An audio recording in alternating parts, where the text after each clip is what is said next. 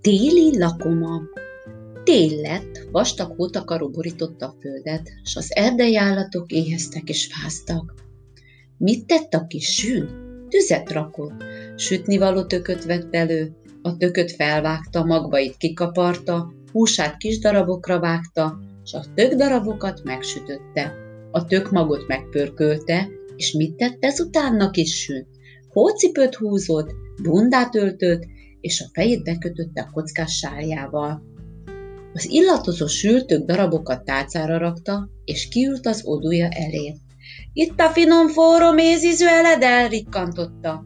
A vidám kínálgatásra oda sereglettek az állatok. A róka, a farkas, a vatkan és a két fia, az őz, a borz és a nyúl. A hangos sürges forgásra felébredt barlangjába medvepár. Brumma, brumma, brumma, brumma, mi lehet ez? Indult a lakomázók felé. Hő, de megörült a jó ételnek. Hat darabot falt fel belőle, és mikor vége lett a lakomának, örömében meghívta magához a kissünk téli vendégnek. A kissünk beköltözött medvepálhoz, pipázgattak, dominóztak, és hozzá pörkölt tökmagot rágtak. Aki nem hiszi, járjon a végére.